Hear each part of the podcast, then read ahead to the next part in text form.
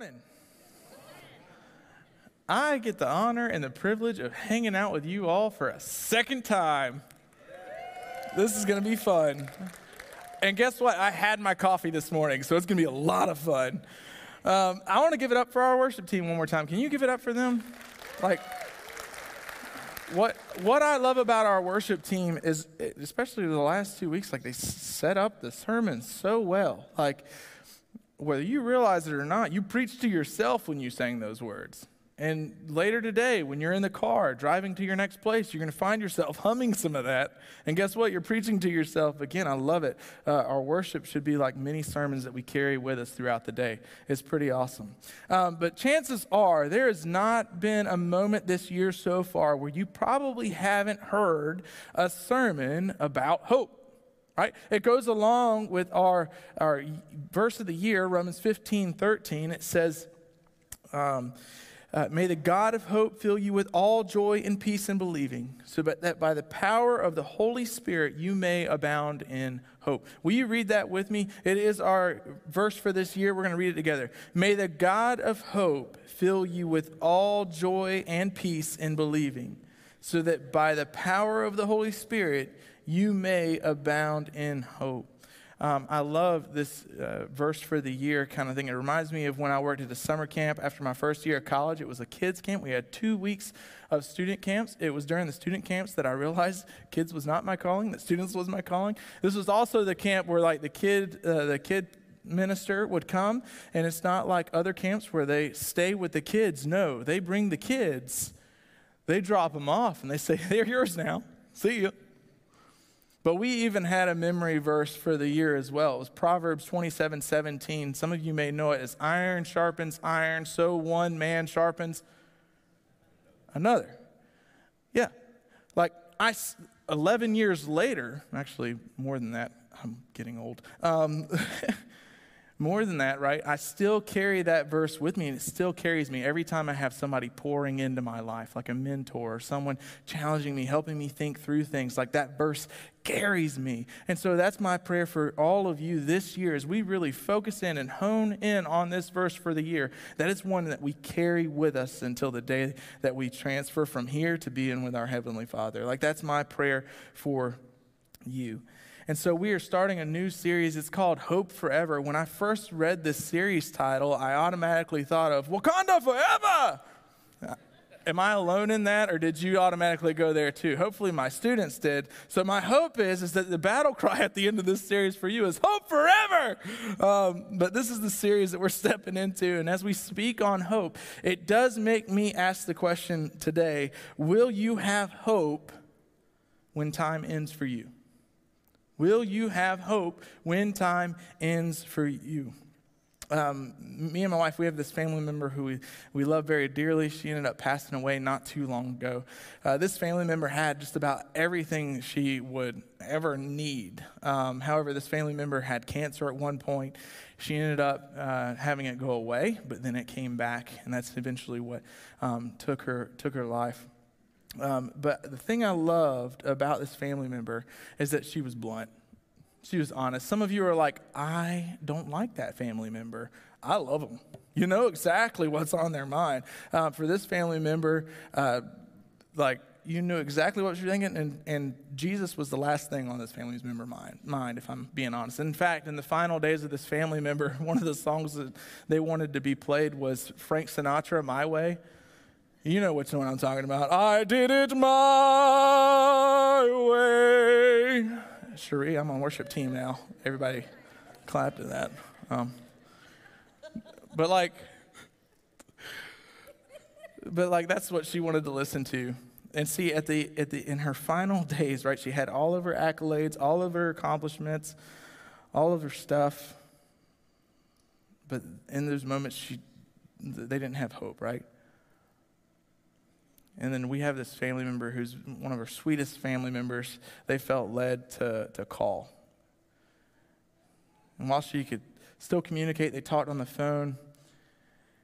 And this family member told her about the hope that she could have in Jesus. While they were on the phone, and, and I don't understand it, right? God's grace baffles me, right? I just know that His grace is good and better than I could ever imagine. But on this phone call, in her final moments, she begins to understand what hope is. And that family member ended up moving on from this life to the next with hope.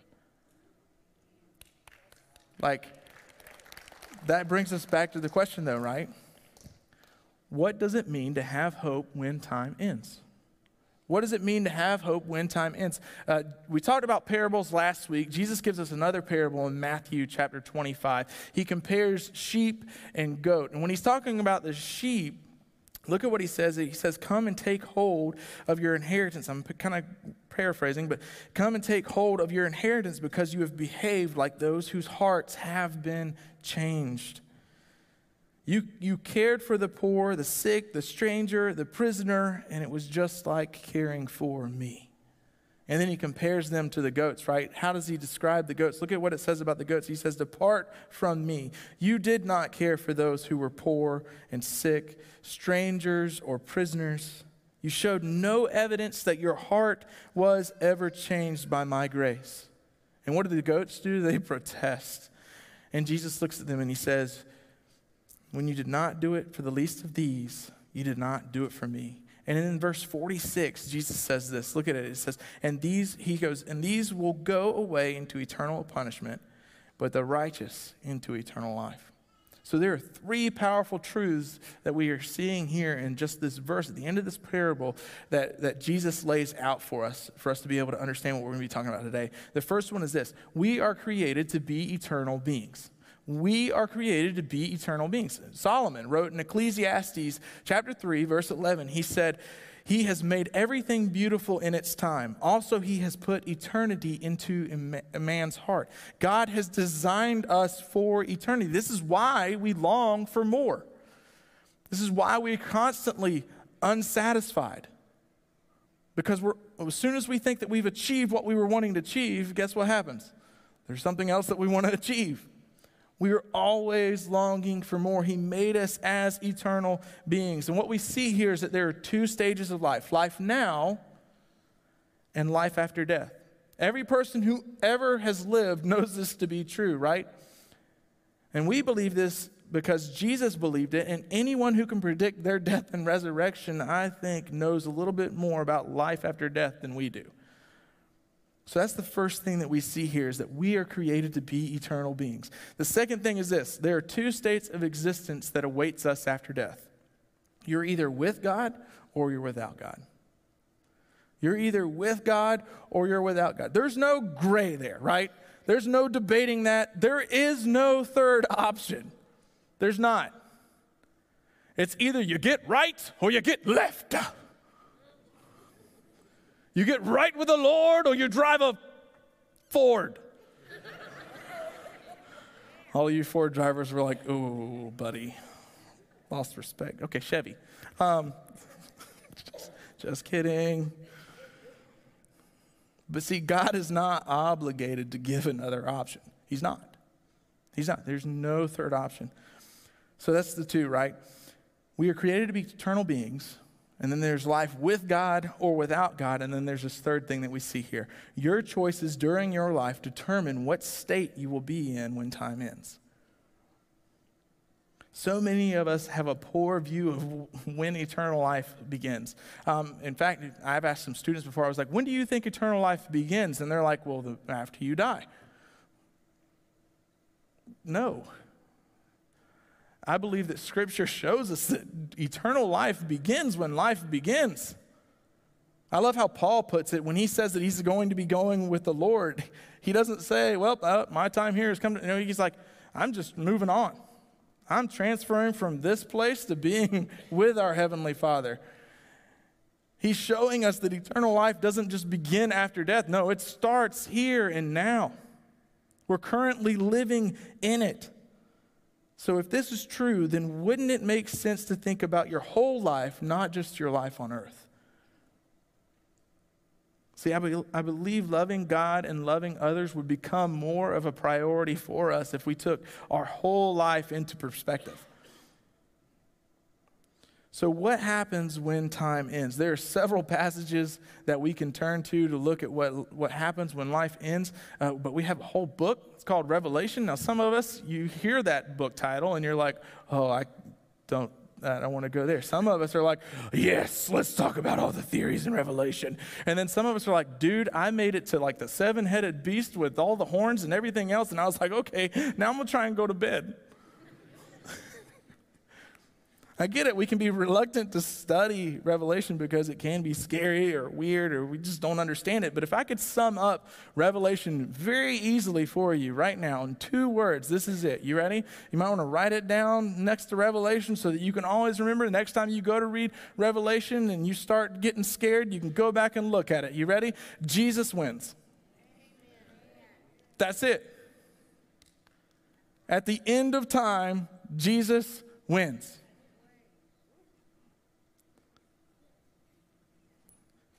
So we're going to be in Revelation today. And I'm going to tell you about a little bit what's going on, but we're going to be in Revelation chapter 20. And what happens in Revelation 19 is that Jesus comes back as a conquering king to establish his kingdom. And then in chapter 20, it begins with Satan being chained for a thousand years. Can you imagine with me what earth would be like if Satan is chained for a thousand years? Like, think about that, right? No tempter, no force of evil fighting against God, like he is imprisoned. But at the same time, what do you think God's kingdom's going to look like, right? Think about it a king who serves his people. That's quite contrary to what we're used to seeing, isn't it? Think about this where the standard of a good person is humility, hungering and thirsting for righteousness, mercy, and people make peace with one another. They don't hold grudges or bitterness. And this is where Jesus and his followers make decisions not based on power or wealth, but on what is right and what is good. That sounds amazing, doesn't it? Let's take a step back, though, right? Because all of what I just described is what the church should be doing now. It makes me pause and think when people look at me, when people look at my life, do they get a glimpse of this kingdom? Do they get a glimpse of his mercy, peace, his righteousness? Do they get a glimpse of the humility that exists within it? See, and you would think that everyone would be satisfied with this, but apparently not, right? There will always be people who do not want to live God's way. And this is where we pick, pick up in Revelation 20, verses 7 and 8. Read it, read it together. And when the thousand years are ended, Satan will be released from his prison and will come out to deceive the nations that are at the four corners of the earth Gog and Magog, to gather them for battle. Their number is like the sand of the sea. So hold up, right? We read verse 7 and we're like, hold on a second, wait. Satan's been chained for a thousand years, and then God's just like, all right, you're free.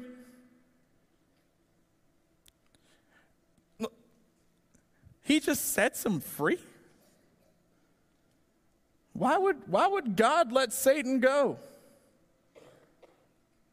This isn't, this isn't a question that we haven't seen or maybe even asked before. Think back to the garden where God gave two people the choice to lovingly trust Him. He says, Do not eat of the tree of the knowledge of good and evil. Some of us look at that story and we're like, well, why didn't God just not create the tree? And I think it's along the lines of this God knows that healthy relationships require choosing to attach. God desires for us to lovingly trust Him. Um, I think of my, my little girl, um, Sadie. If you know Sadie, she is the sweetest little girl ever. Blonde hair, blue eyes. I love her to death. If I was her age, I would want to be her friend because she just loves people well. Sadie is my sweetheart, and um, you can imagine how I felt one day she walked through the door and she's like, for the sake of the story, she's like, Dad, I don't think Sally's my friend anymore. And as, as dad, and I'm like, what? My sweet girl? No one wants, she don't want to be your friend? She's crazy. You're not. She's crazy. But instead of going into that, I was why? Because, well, she doesn't come over anymore.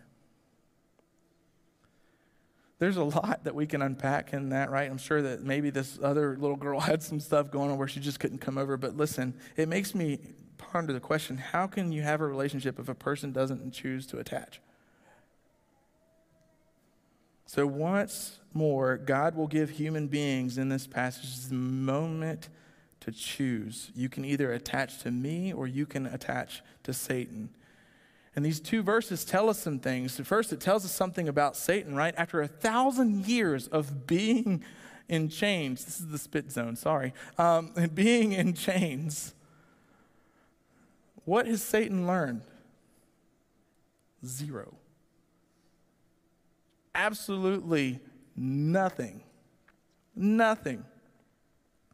Satan is a liar, and like all liars, he is a victim to his own lies. He has built this narrative that even he is believing himself.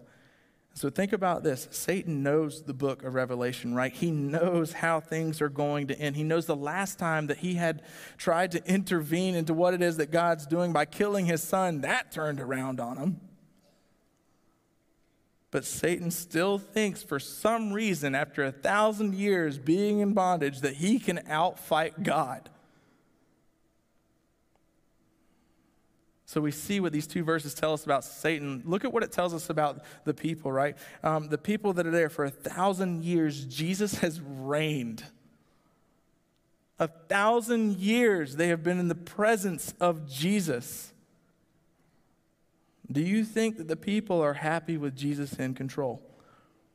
Well, apparently not. Satan goes out to deceive the nations, right? How many people is it? As many as the sands of the, of the sea. Like, that's a lot of people willing to give in to his lies after a thousand years of Jesus reigning.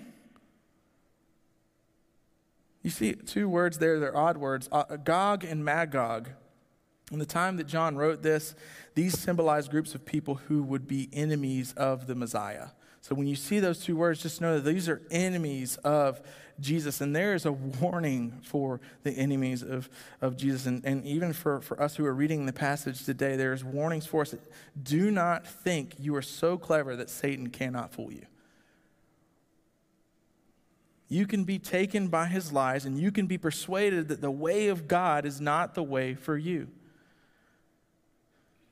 this is a, a humbling reminder, even for myself, right?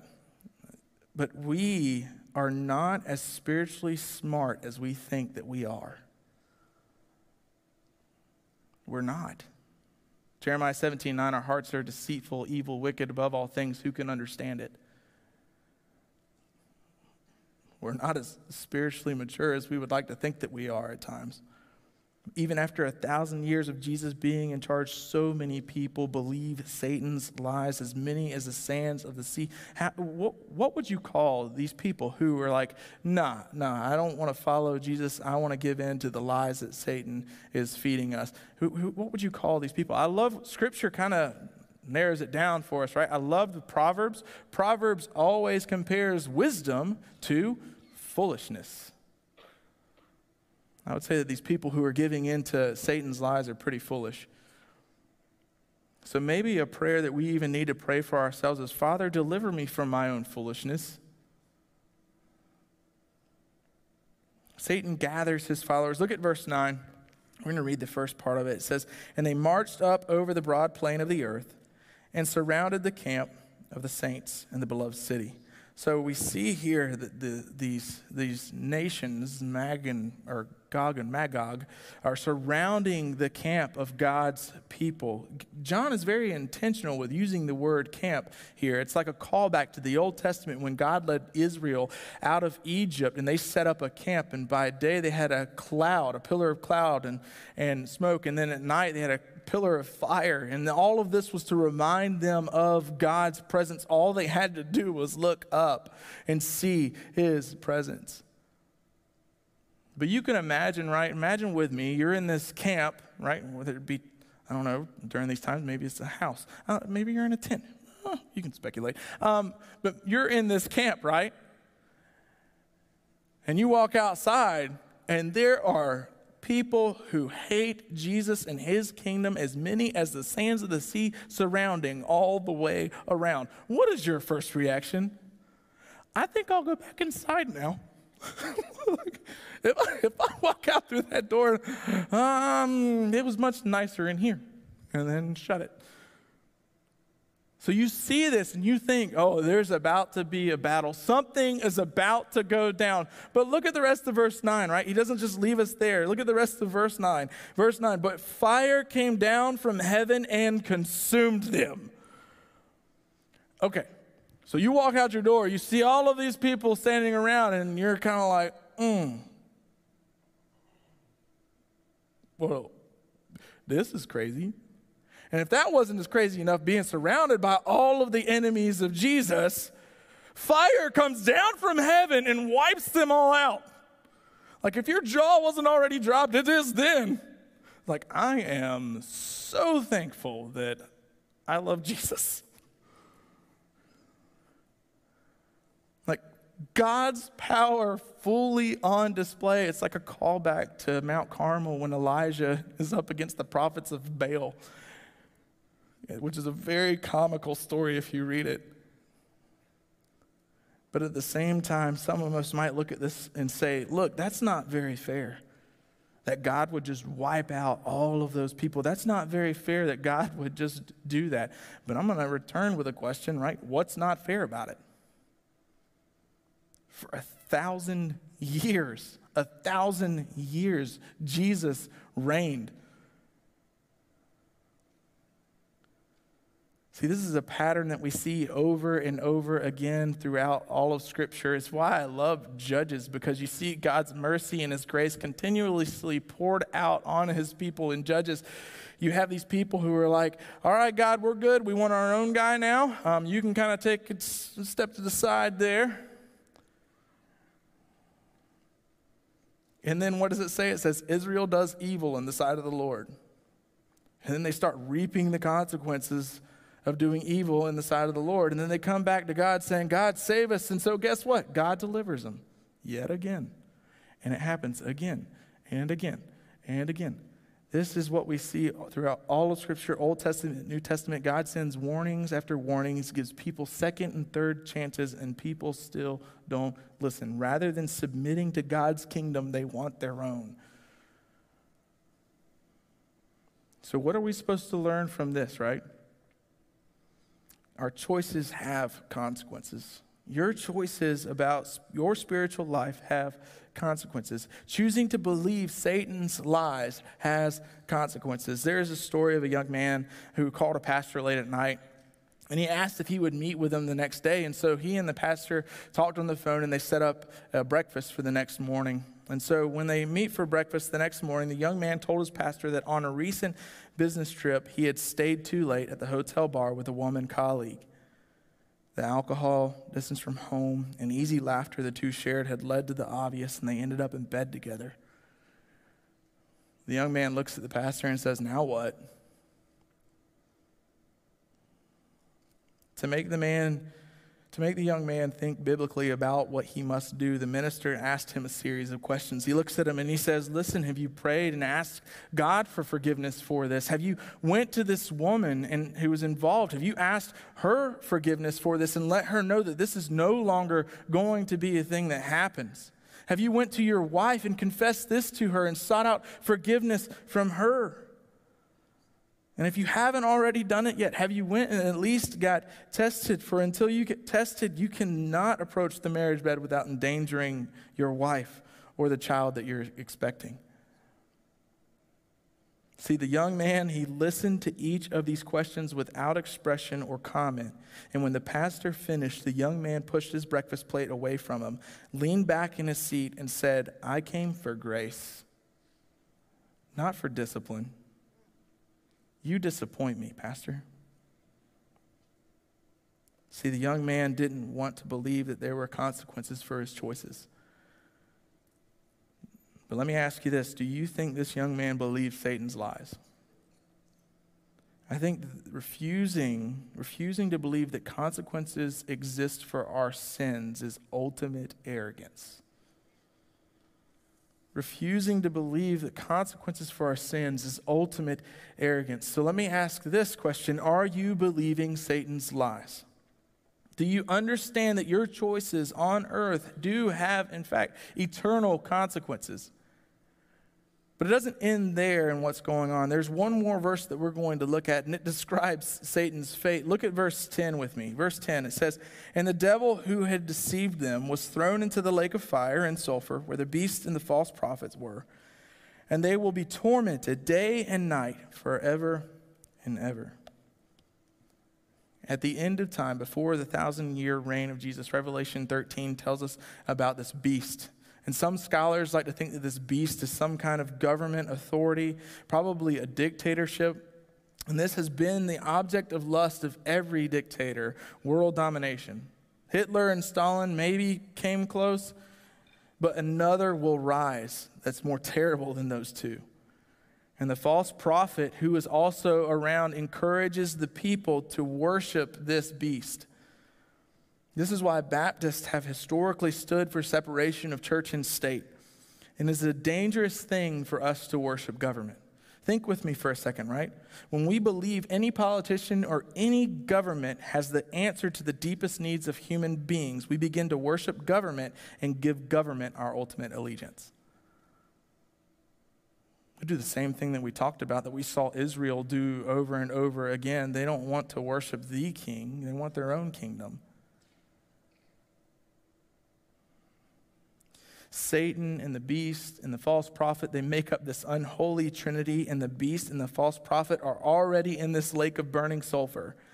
And now Satan is thrown into this lake as well to be tormented. And the Greek word there for torment means immense pain. Do you think that there is any hope in this lake? Do you think that there is any joy in this lake? Do you think that there is any peace at all in this lake? I do think that this is the time and place where Satan might finally realize that he was wrong. I can't help but to wonder if in this lake of fire he finally understands and accepts that he is not God. But from reading scripture over and over and over and over again, my my guess is that he doesn't. I would say that he goes on believing his lies even into eternity. So, what you might say, hey, we are not in the end times yet. I have time. And listen, next week we will talk more about personal choice and what happens. What happens when your life is evaluated by God. But to wind up today, I want you to consider this. I want you to consider the struggle between the way of Jesus and the way of Satan.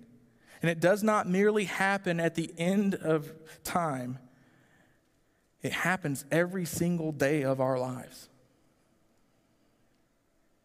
Paul talks about it. He says that there is a battle waging war between the flesh and the spirit.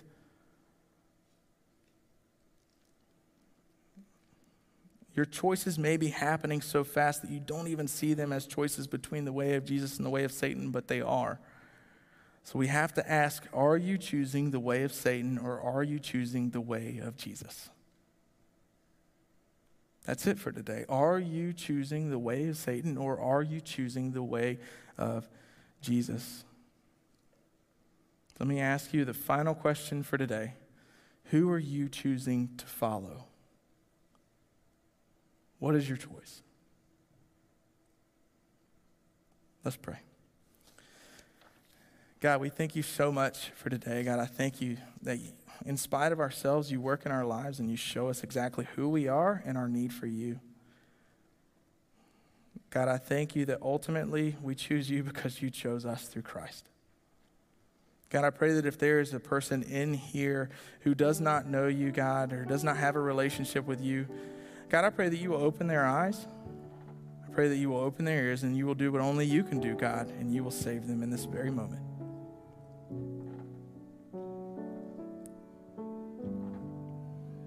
God, we have a battle ahead of us between the lies that Satan has, has already put out there, but also, God, a battle that's waging war in our hearts already.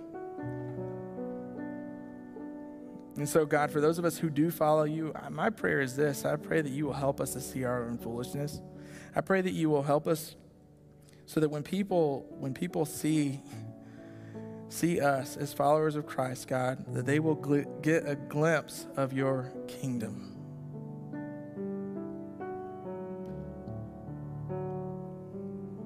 God, we thank you so much for this hope that we do carry.